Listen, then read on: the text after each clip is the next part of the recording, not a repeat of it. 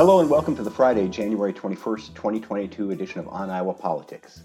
Support provided by New Pioneer Food Co-op, celebrating 50 years as Eastern Iowa's source for locally and responsibly sourced groceries, with stores in Iowa City, Coralville, and Cedar Rapids, and online through Co-op Cart at N-E-W-P-I-D-O-T-C-O-O-P. It's only January, but already the midterm campaign seems to have reached the silly season. The Republican Party of Iowa has raised a concern about Abby Finkenauer's language. In recent social media posts and releases, she's used damn and jackass. Fortunately, the GOP used asterisks rather than spell out that cuss word. That's right. Like newspapers. apparently, apparently, they didn't want to run afoul of their censors in the Iowa legislature. The concern seems to be a bit one sided. Uh, while concerned about Finkenauer's use of damn and jackass, it doesn't have a problem with Re- Representative Ashley Hinson using hell. Asked about her advocacy for the Army Corps of Engineers spending bipartisan infrastructure package dollars, which she voted against, Hinson said she wouldn't sit back and let those funds go to other states. Hell no, I'm going to make sure as much of it comes to Iowa as possible. When I asked the, the Iowa GOP uh, if it would call out Hinson, a spokesman replied, quote, these are hardly the same kind of comments. The hell you say. Yeah. Hi, I'm James Lynch of the Cedar Rapids Gazette. With me today are Tom Barton of the Quad City Times. Good morning, Tom. Good morning, James. Amy Rivers of the Waterloo Cedar Falls Courier. Good morning, Amy. Good morning, James. R.I.P. Meatloaf. Yes, we should uh, observe a moment of silence. Very short. Erin Murphy, State House Bureau Chief for the Gazette. Good morning, Erin. Good morning, James. And Gazette Opinion Editor Todd Dorman. Good morning, Todd. Good beeping morning. Asterisk. Lots of asterisks Lots today, of- I think. Hashtags, stars, whatever. Yeah. Yeah. this week on on what Iowa podcast. Um, Biden one year in, Reynolds rolls in cash. A river runs through the Hinson Mathis contest. First up, the Biden presidency. A year into his presidency, Joe Biden did his first news conference in several months.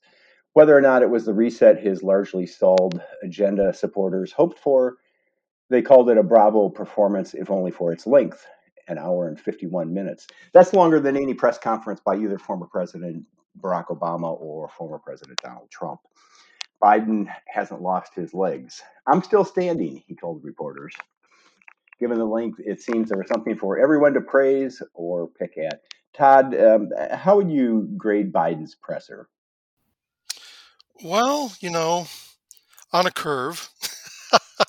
uh, you know, at least he didn't spend, you know, the first 20 minutes with a dog and pony show and then take four questions and, and, you know, turn tail out and out the door as we've, as we've seen with some press conferences.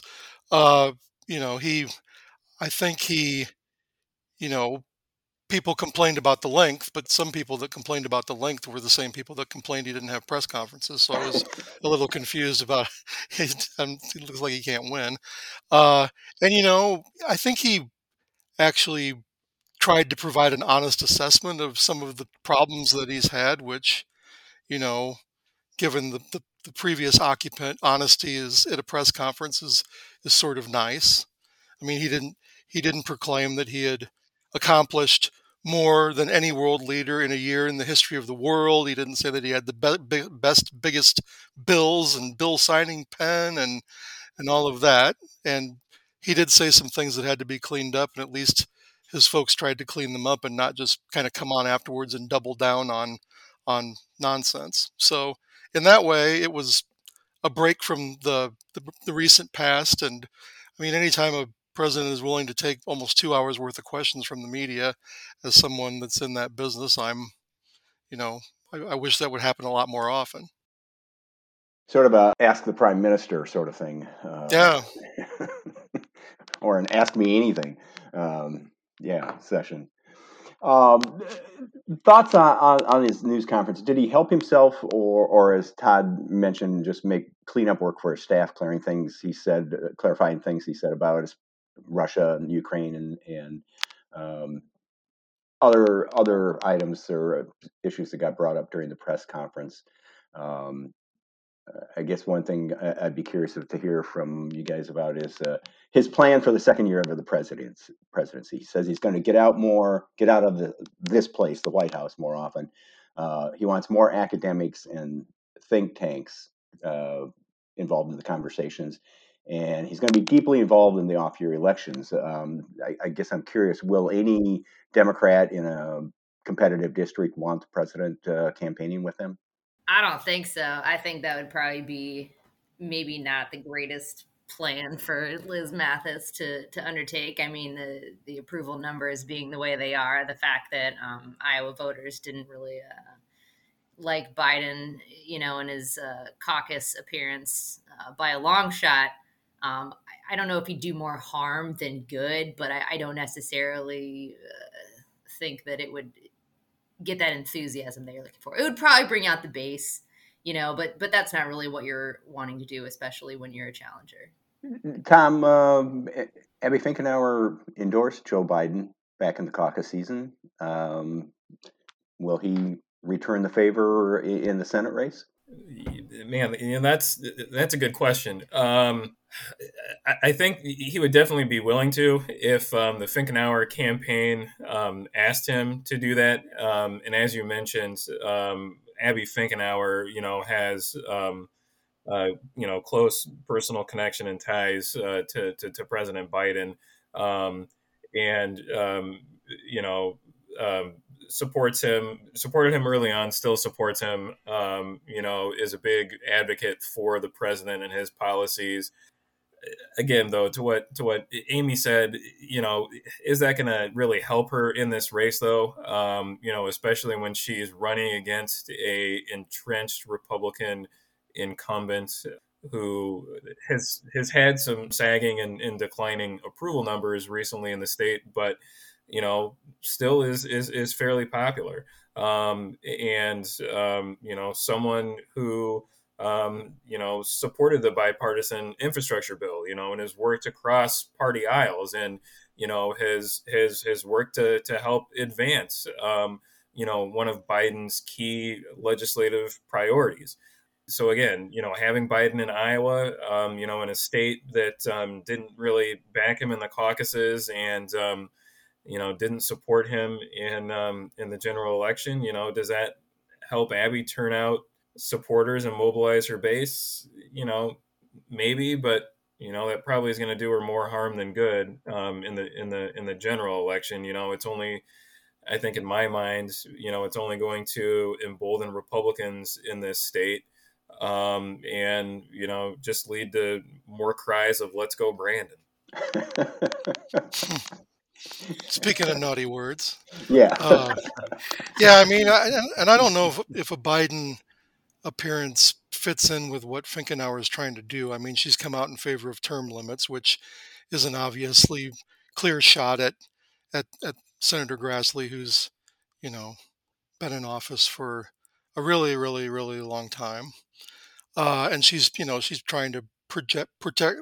Uh, excuse me, project I can't project, but she's trying to project uh, some youthful, you know, enthusiasm and energy. And in contrast, you know, they, they would argue with the senators. So I don't think bringing someone like Biden in that's got also his own long tenure is, is going to maybe play into that. I would, I would, it'd be more likely to see maybe, you know, some different Democrats with national profile coming in to, to work on that race. But Probably not the president. I wouldn't think. I think an hour might have to sort of tone down her language because I, think the strongest I've ever heard from Biden is malarkey. Uh, you know, he, he doesn't use four-letter words. Well, he did. He did. He did have the BFD thing with, uh, yeah, with healthcare. So uh, he's. I think he's. He's got a. He's. He's got a salty, little salty language. So I think he understands. Erin, that's how they talk. The, that's how they talk in Scranton. Yeah. Erin, uh, the president talked about uh, trying to get some of his Build Back Better, uh, big chunks of it passed in standalone bills. Uh, you know, looking at the first year, his big accomplishment was the bipartisan infrastructure package, which had bipartisan support. Shouldn't this have been the approach from the beginning to try and, and you know take this in you know find where you have support and and do those things? Yeah, I mean, I've always kind of thought that, but uh, it's clearly not the way that uh, congressional Republicans go. I mean, and we've seen this in past uh, legislation too. That it that it that it seems to be that they're they think it's and and I I don't know if I I might have just said Republicans just now. I'm talking about all congressional representatives. We've seen this from both Republican and Democratic priorities, and they and they throw big packages together rather than um, you know, the voting rights is another one um, bill that the, there's just so much in there, and some things that uh, you could probably get a large uh, majority of Americans to support, and, and, but then you've got other things in there that um, um that kind of more draws down political boundaries. So, I mean, I, I guess that's why I'm not a, a member of Congress. I've, I've never understood that that route of, of putting all the eggs in one basket rather than trying to um, you know, pick at things a little more narrowly. So you're asking the wrong person. I, I agree. I, I, I think that would have been the best target, best approach from the start. And you can go back to any other number of bills in the past too, and I would have said the same thing.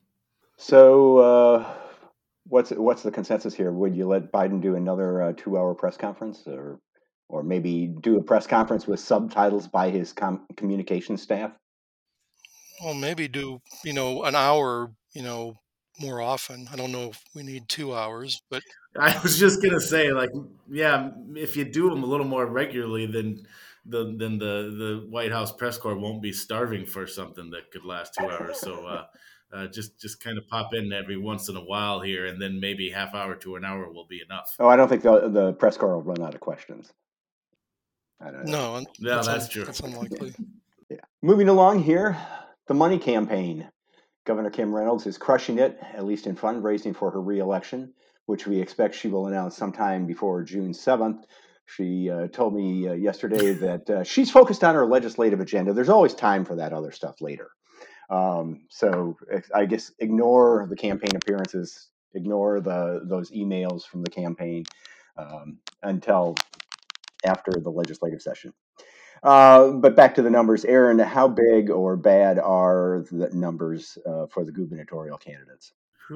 Um, I, I, don't know that I know the adjectives to um, fully describe uh, what we saw when those reports filed on Wednesday. I mean, this is remarkable.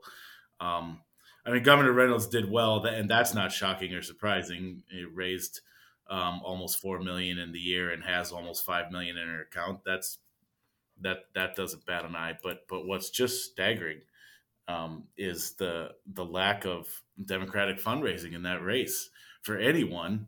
Um, but uh, so you look at Deidre DeJear, um, who is the highest profile candidate left in that Democratic primary. She raised two hundred eighty thousand, which is which is not a big number, and she spent most of it running her campaign. She finished the year with only eight thousand five hundred in her campaign account which is just a, a, a just shockingly low number um, going into the uh, an election year. It, it's it's it's baffling. Um, it, it it gives the appearance to me that um, Democratic donors have have raised the white flag on this race that they're not putting their money at whether they because they think that Kim Reynolds is can't be beat or whether they think the candidates that have decided to run aren't strong enough to take her on. I don't know. That's a question I'd like to explore in the future. But um, but whatever the reason, clearly Democrats aren't putting their money um, in this race, and it's just unbelievable. I went back and looked uh, from the this same report four years ago. Um, there was a five-way primary, so first and foremost, even before we get to the dollars, there was five people running to face Kim Reynolds. Three of them raised more than a million dollars in that year. Um, now, one of them was Fred Hubbell, who did a lot of self funding, but you still had two other candidates who raised a million dollars.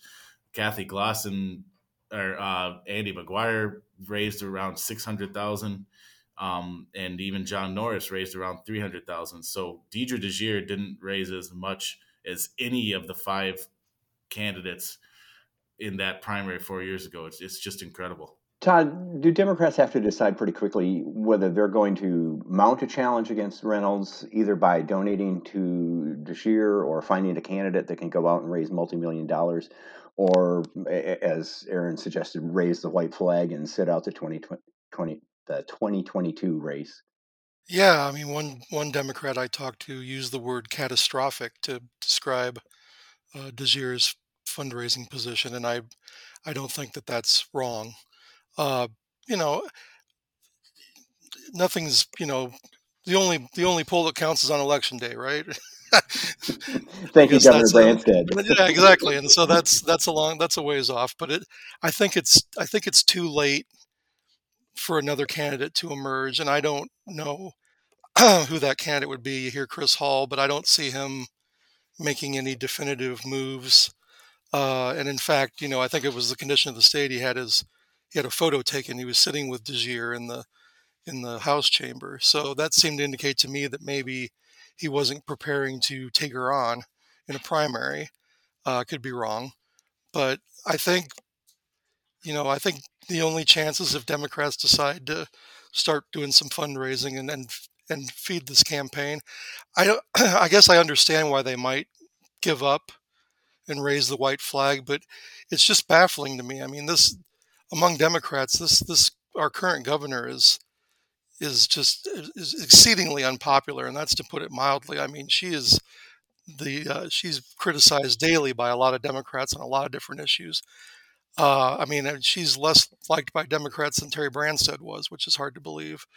And yet, you know, they've got a candidate who you know, if you if you talk to Deidre DeJear and, and hear about what she wants to do, she's a pretty solid Democratic candidate with progressive ideas and and should appeal to the to folks uh, on the Democratic Party. And yet, those two things anger at the current governor and a and a quality candidate, and no one's giving her any money. And so then it's then there's all sorts of things that you start thinking about. You know, why is this happening? So. I think they're going to have to get behind DeJear if they want to have any chance of. And this isn't, you know, and this isn't just about winning the governorship. I mean, if they don't, if they don't challenge her, she's going to. Those millions of dollars are going to go to the party. They're going to go into legislative campaigns. They're going to go into congressional campaigns. I mean, this is this is going to wreck their chances up and down the ticket if you don't challenge a sitting governor that's raising this much money. So that's the decision they have to make. Is that they? I mean, are they just going to throw up the, the white flag on a lot of these races? I mean, I, I think it's not likely they're going to flip a legislative chamber or anything like that anyway. But I mean, how bad do they want this to get? And the worse it gets, the tougher it's going to be next time to raise money. So I think they really need to make some hard choices because this party is a lot deeper in the wilderness than maybe we might have even imagined. And if they take another walloping this year. I don't I don't I don't know where they go from here. Yeah, it, it's um, it, it, would be pretty staggering uh, if, if, they didn't mount a, a, challenge in a gubernatorial race. And a- Amy, as as uh, Todd was saying, you know, Reynolds millions could flow to other candidates if she doesn't think she needs them um, for her own race. How much impact does that have on those down ballot races, whether it, it's for attorney general or state legislative races? Um, is this? I mean, could this, in a in, in, a perverse way, be good news for legislative candidates and candidates like uh, Liz Mathis and Christina Bohannan down in Southeast Iowa, um, Democrats who are running against uh, Republican incumbents? I mean, they're going to have to tell themselves that if the the Democrats aren't fielding a, a candidate that they're they're funding. Um, Todd's prediction is pretty bleak, but I think he's spot on. If if the Democrats really aren't getting behind DeJear for any number of reasons, um, then that's really going to be bad. I mean, you really need somebody in an election that's like the head of the party. So if you've got the city election is the mayor on the ballot, then everybody else will come with him. If it's a presidential election, you've got to have somebody for president that's very exciting. And if you don't, you're going to lose a lot of those voters, especially young voters, sometimes voters, whatever. You need somebody like a DeJear to really make the campaign exciting. So far, she hasn't made the campaign exciting. She hasn't been able to to get those donors, and, and it could be for any number of reasons.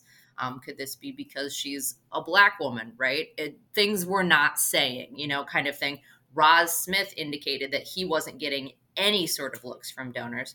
Um, he wasn't getting help from the state party. So, is this sort of a, a state party internal turmoil happening? I think that's a really interesting um, thing to be exploring this year. But I think, yeah, they definitely need to get behind DeJear because if they don't, everybody's going to suffer. People aren't going to to turn out to just vote for their, um, you know, senator basically, unless all of a sudden, you know, Liz Mathis really makes it a, a game too. But at this point, there's got to be a governor candidate at the top of that ticket. What I find really interesting is, is, that, and I think we've talked about this before, that when you talk to uh, Republicans, um, even people close to the governor's campaign, they say that um, they expected the race to be as close or closer than 2018 when she won by what two and a half points over Fred Hubbell.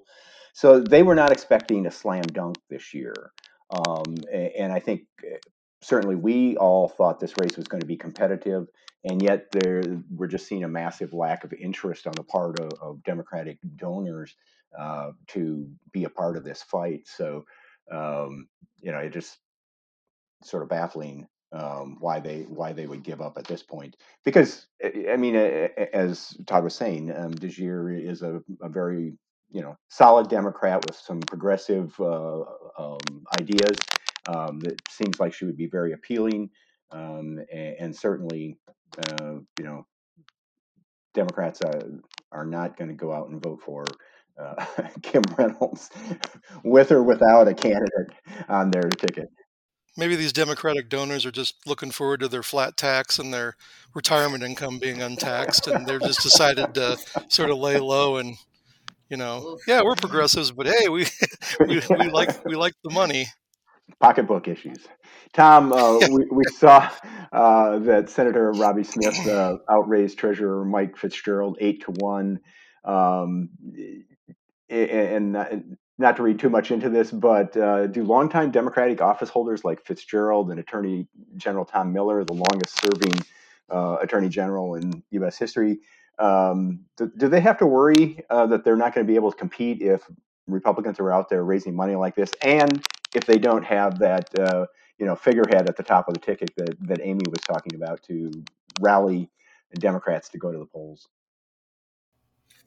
so the fundraising disparity definitely puts Democrats in a difficult place as they move into to the heat um, of an election year. Um, does that mean that they face losses? Um, I think it's too early to say, um, but um, but you're right. You know, w- without that figurehead at the top of the ticket, um, you know, energizing Democrats and donors, you know, w- without a, a strong candidate running for governor, it does certainly make it hard for, um, as as you mentioned, those down ballot candidates. But um, I think especially um, in uh, for those for those office holders, um, you know, running for offices like um, attorney general and state treasurer, um, offices that um, you know, don't get a lot of high visibility um, among among Iowans and voters.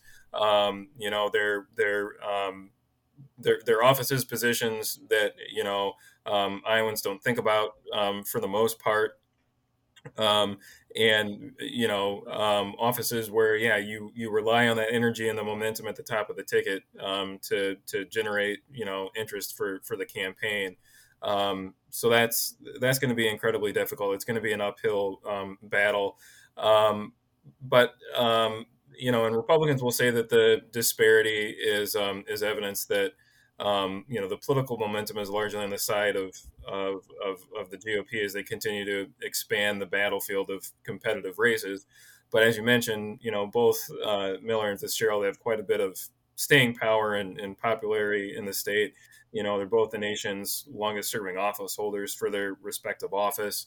Um, and, and so I, I guess you can you know you can you can raise the question of well you know is it just early on in the race and they haven't thought about fundraising and they've got you know um, a, a, a, you know extensive donor network or, or you know wealthy donors including maybe potential national donors that you know they can they can tap here um, as we you know get later on into the, the campaign cycle I, I, I don't know. I, I, just think it's it's too early to tell, but it's definitely it's it's definitely worrisome. I think it's definitely concerning for for both. Yeah, it, eh, Miller and uh, Fitzgerald haven't had real strong challengers, challengers in recent in elections, past. so they.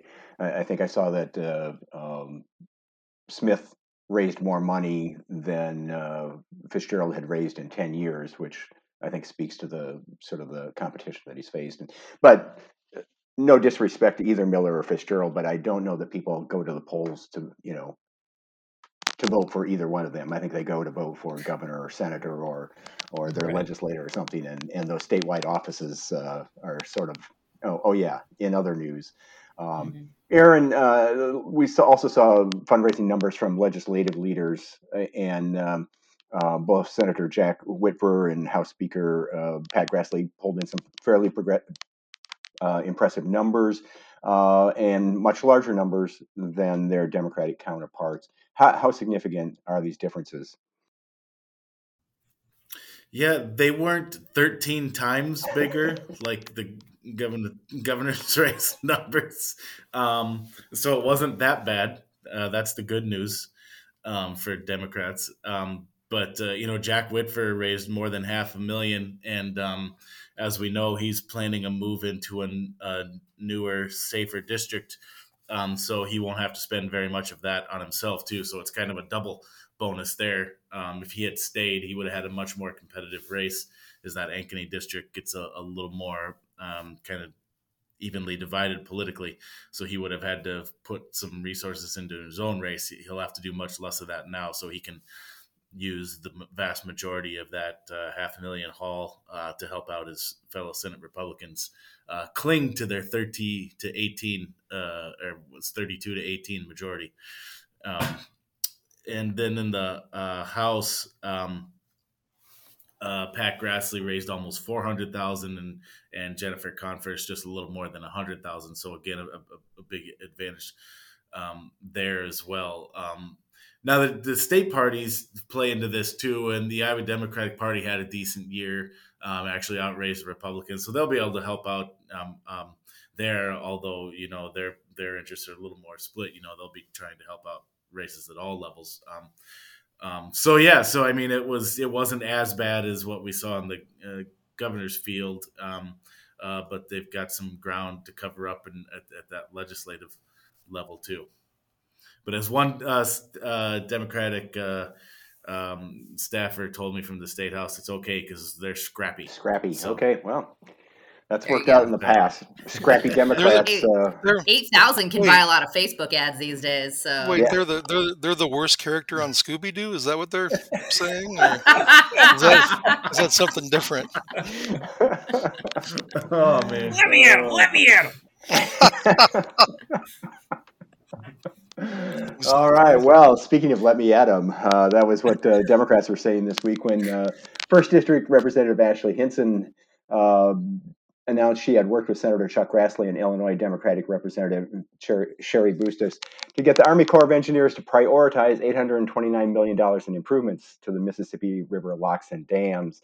Uh, some of these facilities are 80 or more years old. So, Tom, it seems like this would be a really big deal. Why are Democrats so upset with the announcement? So while Hinson worked with a bipartisan group of lawmakers to advocate for the money, the Republican freshman legislator not only voted against the infrastructure bill that made the funding funding possible for the lock and dam projects, for which she touted and, and seemingly took credit for this week on social media, um, but she also uh, slammed it as uh, Washington gainsmanship when it passed. Um, in a November news release, Hinson said that, uh, quote, too often in Washington, the potential for important bipartisan policy is torpedoed by partisan politics. The need to make meaningful investment in our nation's uh, real infrastructure, roads and bridges, locks and dams and broadbands, was sacrificed to advance a partisan socialist spending spree.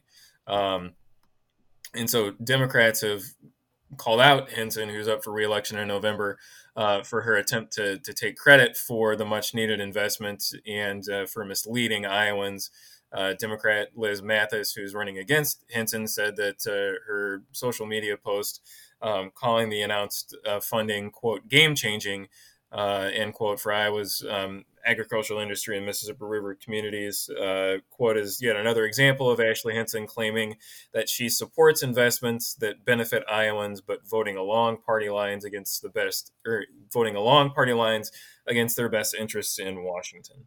Someone uh, explained this to me um, with this analogy. They they said this is like you and your friends going out for pizza and uh, you want uh, pepperoni, but the your three friends decide they want sausage. But since you've you've paid for the pizza, you're still going to eat your share of the pizza. Um,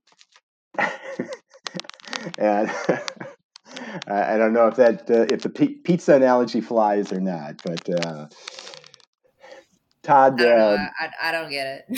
did they get sausage or did they get pepperoni? do half and half or Oh, whatever All right. quarters, yeah. But uh, Was it a breakfast pizza? That's, I mean, you know, Casey's, correct. Uh, Todd, are the statements by Hinson and her Demo- Democratic detractors um, what Joe Biden might call hyperbole on the hypocrisy river? Well, I tell you, I mean, it wasn't just, you know, for one thing, it wasn't just that that Hinson voted against the bill. It was, it was the sort of the disingenuous argument she made at the time for not supporting it, because a lot of Republicans tried to to latch the uh, infrastructure bill to the Build Back Better bill and say the whole thing was a socialist spending spree. But as we now know, Build Back Better didn't pass, and the money's being handed out from the infrastructure bill, uh, and and so that that whole argument that this was a big you know scam didn't hold water, and now she's you know trying to take credit for these sort of extra processes. But the bottom line is, she made a political calculation, voted against the bill. She had to know that there was going to be consequences for that, and and we saw that those were the consequences that that kind of came home to roost this week. And and I mean, it you know there's there's a the largest the larger segment of the Republicans in the in in Congress have decided that you know approving anything like this, whether that be broken up into smaller bills or big bills or whatever, uh, the the most important thing is to not let the president have a victory. So that's what they're that's what they're doing, and they also saw what happened to the 13 House Republicans that voted for the infrastructure bill. They they had to take a a Trumpian backlash from the former president, and I think one of them even got some some death threats. So, uh, yeah, it's it's it, it's we're not under normal circumstances where you look at a bill and say, "Oh, this is good for my district." Republicans have to make these calculations. Okay, am I going to upset the base? Am I going to, you know, how is this going to play out? But and she's trying to have it both ways, but you just, in the end, you just you just sort of can't. Well, if you can fool the voters, you can. Yeah, if that's yeah, if you can, if you can fool your voters, I, I suppose that's true. But many politicians have been successful at doing that.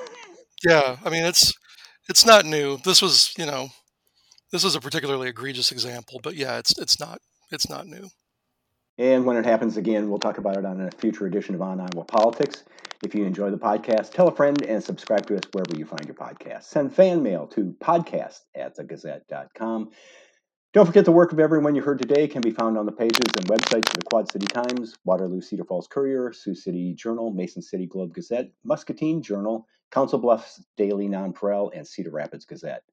The Olympics will take us out. If you know an Iowa band or musician who should be on our show, send us a sound file and subscribe to On Iowa Politics. For Erin, Amy, Todd, Tom, and our producer Stephen, I'm James Lynch. Thanks for listening. Be well.